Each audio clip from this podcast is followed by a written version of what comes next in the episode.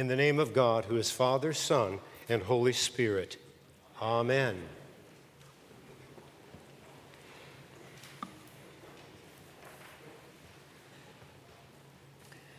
Several years ago, while I was serving a parish in St. Louis, a parishioner who was the CEO of a family owned company came to see me wanting to share something that was deeply troubling to him.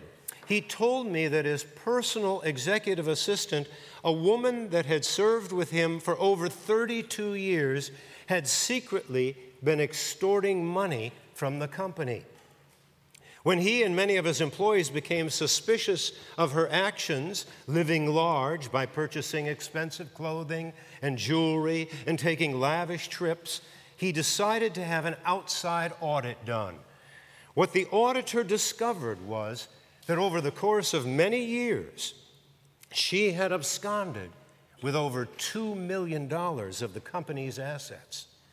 My parishioner told me that he was absolutely devastated by his finding because he had placed so much trust in her. What he did as a consequence of her actions was to fire her immediately. And he told me that his dilemma was this What should I do now? He said. Should I contact the authorities, take her to court, try to get back all of the money that she'd stolen, which he'd never be able to do? since she didn't have the money anymore, or what? In the end, he decided that because his company was doing so well, and that he really didn't need the money, and that he really hadn't missed the money, he would simply drop it, press no charges whatsoever, and simply leave it at that. Then he added this one line I just hope that one day, perhaps, I'll be able to forgive her. Well, this morning we're about to wrestle with the most controversial story Jesus ever told. In today's gospel, Jesus tells a rather perplexing parable, an earthly, practical, real life story like the one I just told you, only this one is going to convey a spiritual message. It's a story about a dishonest manager who was praised by his employer a rich landowner, for his shrewdness and dishonesty. Luke is the only one who records this parable. What's also interesting is that he places it smack dab between two other very familiar parables the parable of the prodigal son and the parable about the poor man Lazarus and the rich man. Because it falls in the midst of this context, if you were to guess that it has something to do with money and possessions, you'd be absolutely correct. The prodigal son squandered his inheritance that he received from his father, just like the dishonest manager wasted the rich man's possessions. The Greek word for squandered is the same word that's used in today's parable for the word that's translated as wasted. And then there's the story of Lazarus and the rich man, which focuses on the vast gap between the rich and the poor with a moral about how their positions will be reversed in the life that is to come. Now, none of this, none of this really helps explain the parable of the dishonest manager, except except for the fact that human beings respond and how they respond in moments of crisis. In each of these three stories, when the prodigal son runs out of money, when the dishonest manager finds out that he's just been fired, and when the rich man dies and goes to hell, each of them sees things that they never saw before. And each one of them does things that they never did before. And why is that? Because they've come to the end of the line.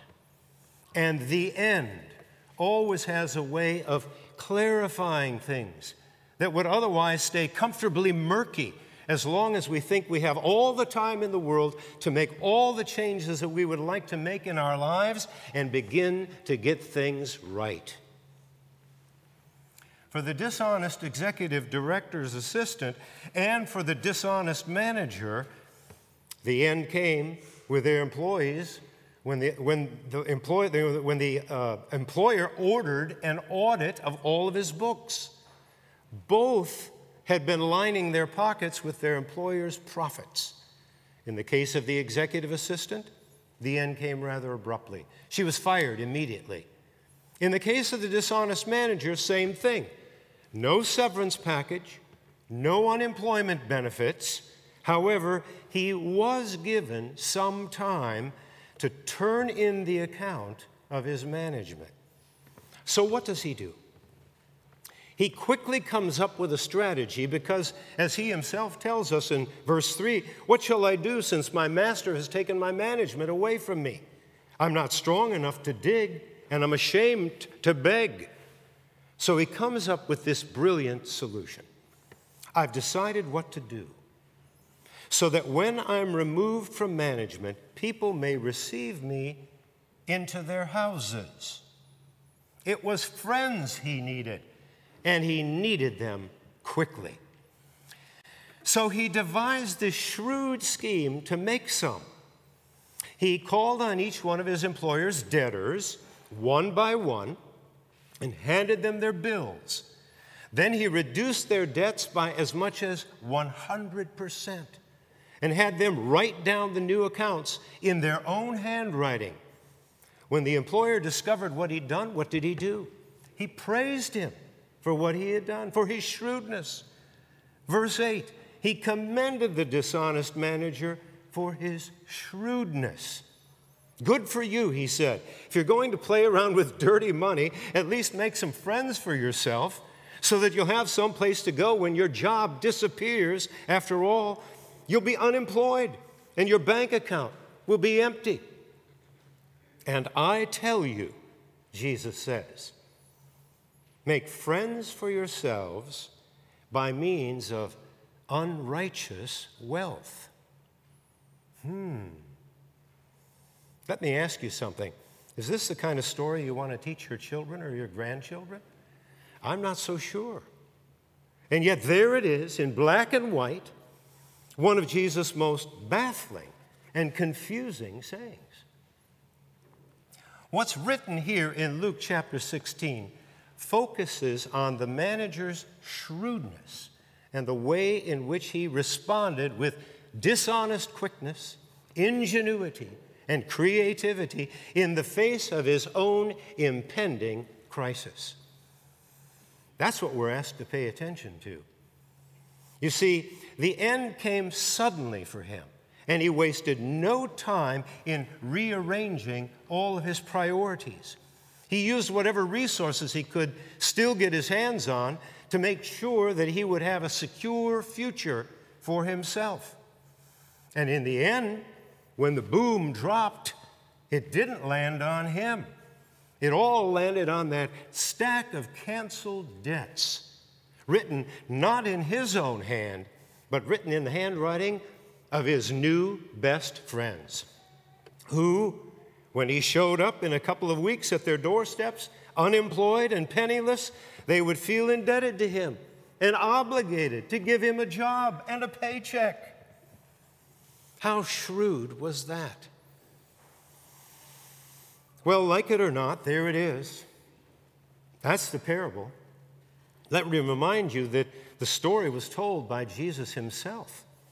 You can't ignore the fact that Jesus admired the shrewdness of this dishonest manager and wished that his own followers would imitate that same kind of quick, good sense about their own futures. Their crisis would come sooner than any one of them could imagine. Meanwhile, God's very own Son was right there in the midst of them, teaching them and imploring them to repent and to ask everyone else around them, including the Pharisees as well, to repent, to turn away from their past and even turn away from their present way of living, and to make the necessary changes that they needed to make in their lives in order to become the people that God intended and created for them to become. Through this parable, Jesus was telling them and us, all of us, that we cannot simply live life as though we have all the time in the world to make some serious changes we need to make in the way that we live in our lives. Any day now, the accounts may be audited, and when they are, we'd better think fast and we'd better be shrewd, ready to trade what isn't working in our lives in terms of our behavior, our actions, and our conduct, the way we live, for what will work in our lives, namely, taking on the mind of Christ and becoming the person that He really wants us to become.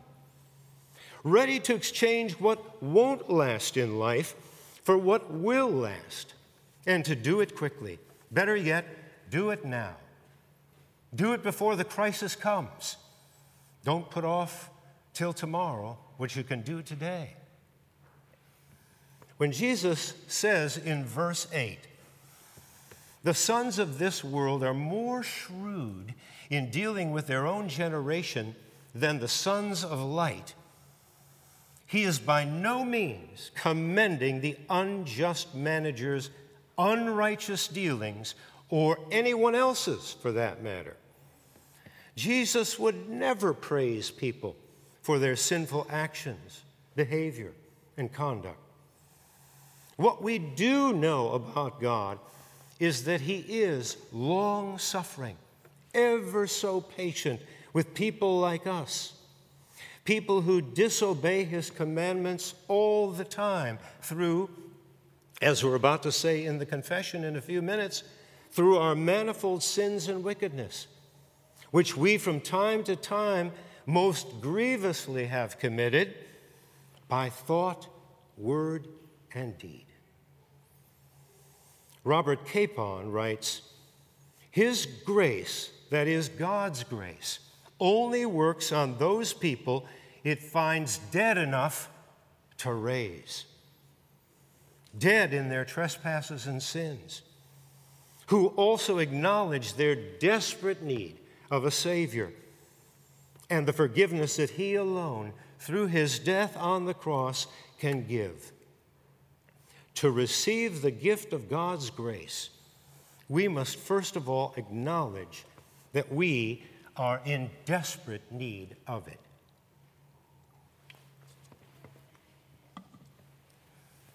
There's yet another purpose. Another purpose in Jesus telling this story was to help us learn to be astute in our use of the things of this world, which he refers to as mammon. Now, mammon is an Aramaic word meaning money, wealth, and everything that we own. Jesus is really teaching us a lesson about stewardship and learning how to value our earthly possessions properly and always with a view toward the future. He's teaching us that Christians should even be more prudent than the sons of this world in the way in which they use their wealth in this world, which, by the way, has no eternal value, our wealth, that is, in order to pursue those things that do have eternal value. Did you recall what we prayed in the prayer this morning, the collect, the opening line? Remember what it said? Let me refresh your memory. Grant us, O Lord, not to mind earthly things, but to love things heavenly. While we are placed among things that are passing away, to cleave to those things which abide. In verse 9, Jesus says, Make friends for yourselves by means of unrighteous wealth so that when it fails, they may receive you into the eternal dwellings. I believe the friends that Jesus has in mind are fellow human beings that we've befriended by giving them help, help in time of need. Friends we will see one day when we go to heaven. The victims of natural disasters, wars, pandemics, refugees, the poor, the hungry, the homeless, the sick, the suffering, the thirsty, the needy, and those who know not the love and forgiveness of our Lord Jesus Christ. You see, in the end, worldly matters are not the matters that really matter. Worldly matters are not the matters that really matter, are they? The most important matter for us to be mindful of is getting ready for eternity and helping others to get ready for eternity as well. There are many ways to share the gospel of Jesus Christ with others. But here in this parable, Jesus invites us to make friends by use of mammon, our money, our worldly wealth. People who will call us friends on the day of Jesus Christ in the resurrection of the dead. People like Manny Leggett, a man that I knew when I served at the Star Gospel Mission. He was there for nine years out of the 17 years that I was there, and he came there as a drug addict and an alcoholic, and he'd been in prison eight times. But he came there because one day he said, I got sick and tired of being sick and tired, and he gave up drugs and alcohol completely, cold turkey. Came to our services every Sunday morning at the mission, but I'm never sure of what, what he was taking in. One day I was preaching on the resurrection to eternal life. And I said to the men at the mission, I hope all of you are going to be going where I'm going. I know where I'm going. I'm going to heaven. And I hope you'll be there with me. Well, after church that Sunday, he came to my office and he said, Pastor Christian, I'm not sure where I'm going. In fact, I think I might be going in the other direction than you are. And I need to know because I want to be where you're going. So I began to share with him God's plan of salvation how Christ took his sins and mine and the sins of the world upon himself, died for them, and offers the gift of forgiveness. How he rose again the third day for the promise and the assurance and the hope, yes, the certainty of everlasting life. And then I said, He that believes and is baptized shall be saved. And do you know what he said to me? He said, I've never been baptized. He was 60 years old at the time. I said, Well, do you want to be? He said, Yes. So we marched from my office into the kitchen of the mission where I poured some warm water into a stainless steel mixing bowl. And right there in the kitchen of the mission, I baptized him in the name of the Father and of the Son and of the Holy Spirit. I was making a friend for eternity. A month, almost to the day later, I got a call at 9 o'clock on a Saturday morning from my manager, Matt Crooks. He said, We found Manny in the backyard of the mission today. He was dead, died of a stroke. But I know where he is.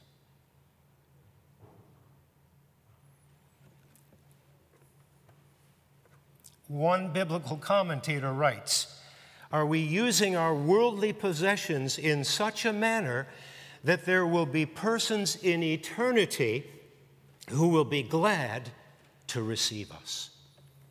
That's what really matters. If only we would give as much attention to our eternal souls and those of others as we give to our earthly business, our earthly priorities, our earthly wealth and possessions.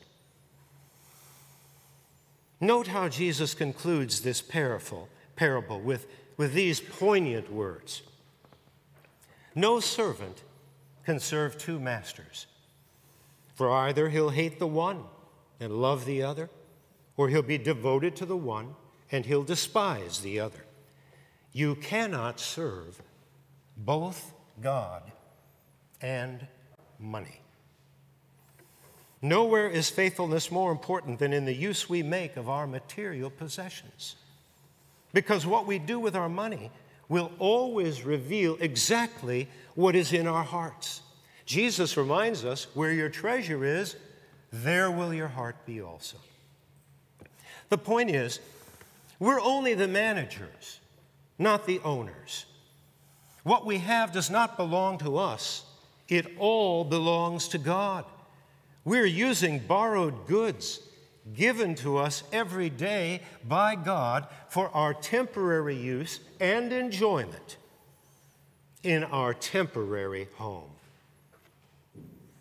all that we are and all that we have, our gifts, our time, our talents, our skills, our ability, our intellect, and even our power, our power to earn a living.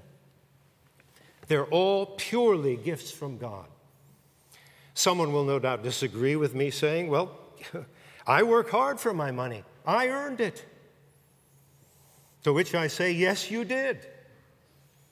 But who is it that gave you the skills, the intellect, the ability, the human resources to earn it? God did, of course. The question is, what are you going to do with it? Knowing that, as Jesus said, you cannot serve two masters, you cannot serve both God and money. Now, how we use what we have reveals what or who we serve.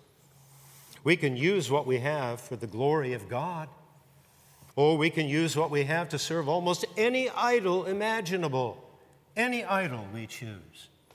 You see, money has that kind of power. It has the kind of power that can dominate our hearts. It's not money that's the root of all evil, it's the love of money that's the root of all evil. If we allow it to, materialism will inevitably enslave us. However, if we accept the fact that it all belongs to God, then we're responsible for God to the way in which we manage it. There's absolutely no middle ground here. Jesus tells us that we have to choose. It's time to make a decision. He tells us that our hearts have the capability for only one dominant love one dominant love in our lives. If we choose to serve mammon, then it will master our lives. Jesus is asking us to bring ourselves and everything that we are and everything that we possess, that everything that we have, under His lordship and His mastery. Just think of how many riches He gave up and left behind in heaven to become our Savior. Remember that He sacrificed Himself by giving His blood to take away your sins and mine and the sins of the whole world on the cross. Which then begs the question that I just know some of you have been dying to ask. So, how much then should we give to God? The answer to that question can be put in one very simple word Everything. You knew it was coming. Everything. It all belongs to Him. All things come of Thee, we'll say in a few minutes. All things come of Thee, O Lord, and of Thine own have we given Thee. The Jewish people of Jesus' day believed that a person's true wealth consisted not in what they kept, but in what they gave away. To put that into real time, the reality is that you'll never be able to spend it all anyway. There will always be something left over, and you won't be able to take it with you. A few weeks ago, I was riding out to Magnolia Cemetery with Johnny Stuhr. And Johnny and I have, always have a wonderful conversation when we're on the way to the cemetery to do a funeral. But on this occasion, he said to me, Bill, I wonder, have you ever noticed none of my hearses have a ball and hitch behind them? We never take anything with us. Well, when the auditor came for my former parishioner's executive assistant and for the unjust manager in today's parable, time, time had run out. Both of them had squandered their employees' money and spent it all on themselves. Have we been squandering what God has asked us to be the managers of? Jesus said, To whom much has been given, much shall be required. So let's make some new friends. Move some money around to where it will do the most good to expand God's kingdom on this earth. The auditor hasn't come yet. Thank goodness we still have time to make the necessary changes we need to make to get all of our priorities straightened out. Thank goodness there's still time to take an accounting of all that we have and all that we are and begin to deliberately give it away with a view toward the future. And thank goodness, thank goodness we still have time to make friends that, in befriending them, we shall one day see in heaven. May God grant that for Jesus' sake. Amen.